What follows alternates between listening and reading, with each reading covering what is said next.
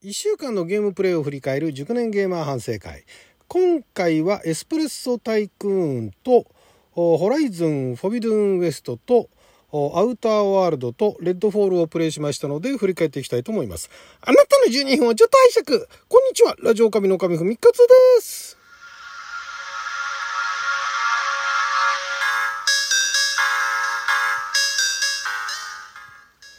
昨日はにせんにじゅうさんねんごがつのふつか火曜日、六曜は先先負けでございました。もうみっかになっちゃいましたけれども、毎週火曜日はいっしゅうかんのゲームプレイを振り返る熟年ゲーマー反省会のコーナーをお届けしておりますが、あまず、えー、エスプレッソタイクーンのデモ版ですね。まだこれからごがつ、今月リリース予定なのかなあのタイクーン系ですよね。タイクーン系っていうのは何て言えばいいのかな、まあ、シミュレーションとも言えるんですが、なんかそのある分野でなんかその帝国帝国まあタイクーンっていうのはもともと日本語のタイクーンから来てるそうなんですけれども、えー、なんかそういう王国だとか帝国みたいなね、えー、を作り上げる。ただまあ王国といっても実際のその王国を作り上げるようなゲームもあれば、その世界のそのなんですか王になるじゃないけれども、なんかあのなんていうか人稼ぎしてね、人山当てるじゃないけれども、その世界の覇者になるみたいなね、いうのでタイクーン系シリーズとは言いませんけど、なんとかタイクーンってのはいろいろあるんですね。で、えー、このエスプレッソタイクーン、コーヒーショップタイクーンだとかもあったりするんですよ、コーヒー系ではね。でこのエスプレッソタイクーンっていうのはエスプレッソを中心としたそういうあの喫茶店みたいなカフェみたいなものを、えー、経営してって、で、まあ、いろんなところにね、最終的には世界中にそのショップを展開していって、えー、覇者となると、覇権を取るというゲームなんですが、それのデモ版が出ておりまして、でこのタイクーン系だとかダイナスティ系って言われるものが以前からすごいあの興味があってですね、でダウンロードしてるものもあるんですね。ダウンロードしてまだあのプレイしてないっていうのもあるんですが、まあ、そんなこんなで、えー、ちょっと自分のなかなかねあの好みに合うものっていうのが自分ができそうで、なおかつその雰囲気好みに合いそうなものっていうのがあんまなくてですね、えーまあ、今ダウンロードしていずれプレイをしようとしているのがミディバルダイナスティって言って、まあ、だからタイクーン系とはちょっと違うんだけれども、まあ、その中世の世界でね、えー、街を作っていって繁栄させるみたいなそういうのがあるんですが、今回そのエスプレッソタイクーンはそのカフェをね、エスプレッソを主体としたカフェをカフェショップ、元は最初はだからなんかの移動式のなんかの車かなんかのね、えー、あのパカッとあの屋根を開くとあのコーヒーショップになるみたいな、そういうようなあものからスタートしていって、どんどんどんどんその店を広げていくみたいな、そういうゲームなんですけども、それのデモ版がありましたんで、どんなもんかなと興味があって、まあ、買いたいなとは思うんだけども、ちょっと性に合わなかったらあれだなと思ってデモ版が出てたんでやってみたんですよ。そしたらね、結構あのグラフィックだとかも個人的には結構好みのタイプのグラフィックだし、あの街の雰囲気だとかもよくできてるし、でそんなにね、まあ、いずれやることも増えるんでしょうけれども、デモ版の段階ではそこまでなんて言うんでしょうね、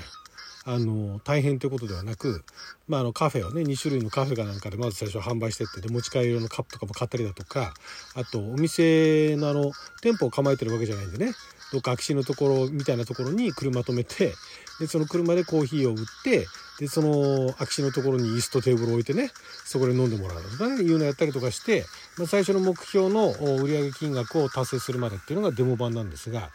これが結構面白かったんで、まあ、あのアーカイブの方には YouTube のチャンネルの方には掲載はしてないんですが、ちょっと今月リリースされたら、まあ、お値段次第ではやってみようかなということでね、こういうそのシミュレーション系、えーまあ、あるいはタイクーン系ダイナスティ系っていうのは、あのなんかその街だとかなんかそういったものがこちゃこちゃこちゃこちゃ、結構最近のやつはリアルに作られてて、その中にいろんな人がね行き来したりとかする、その雰囲気が私すごいあの好きなんで、ちょっとなんかやってみたいなっていうのがあって、ようやくこれできるかなっていうところで、まあ、リリースされたらその価格とあとレビュー次第でやってみようかなという感じでございました。はい、そして、えー、ホライズンフォビドゥンウエストですね。これまだ全体のよんぶんのいちいってるかいってないかぐらいのところだと思うんですが、それでも結構お話が進んでってですね、で、ええー、全くそのレビューだとかもなんかざっくりとしたレビューだとかしか見てなかったのと、あとは人のプレイ動画っていうのは見てなかったんで、えー、どんな展開になるのかっていうのも全然知らなかったんですが、結構その前までね、そのなんかあの、えー、前のホライゾンゼロドーンに比べてなんか政治色みたいなね、そのいろんなあの派閥の争いみたいなものが出てきたりだとか、まああのー、せんねんまえのねテクノロジーっていうのが、まあ、今になってあのまだ残ってるだとかっていうところは前とは変わらないんですが、えー、ちょいちょいまたそのお話の深みっていうんですかね、えー、ただでさえそのビジュアルがなんかあのドラマとか映画っぽいもんですから、そこのところが非常に面白くてですね、でもうそのえまさかこんな人が出てくんのみたいな、そういう展開があったりとかして、ドラマ的にもですね全く想像していなかった、えそんなことがあるのみたいな、あってもおかしくはないんだけど、そんなことってあるのみたいなのが出てきたりとかして、非常に今アクションとかそんな、まあアクションも面白いし、いろいろあのー、探索していくのも楽しいんですけども、なんだかんだでお話が面白いっていう、これ先どうなっていくんだろうと、あのキャラは一体どこから出てきたのとかね、あのキャラ今後どうなっていくのかなとかいうのがすっごい気になる展開になっててですね、まあ、これが今プレイしてるゲームの中では一番時間がかかるものだと思われるんですが、これね続きを早く見たくてですね、で早く見たいとか言う割にまた寄り道しちゃうもんですから全然進まないんですけれども、もう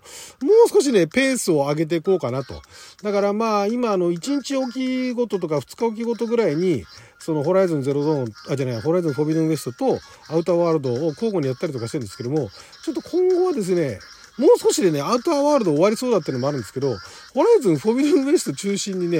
えー、プレイしていこうかなというふうに今考えております。えー、アーカイブの方残ってますが、最近のやつはタイムスタンプをね、あの、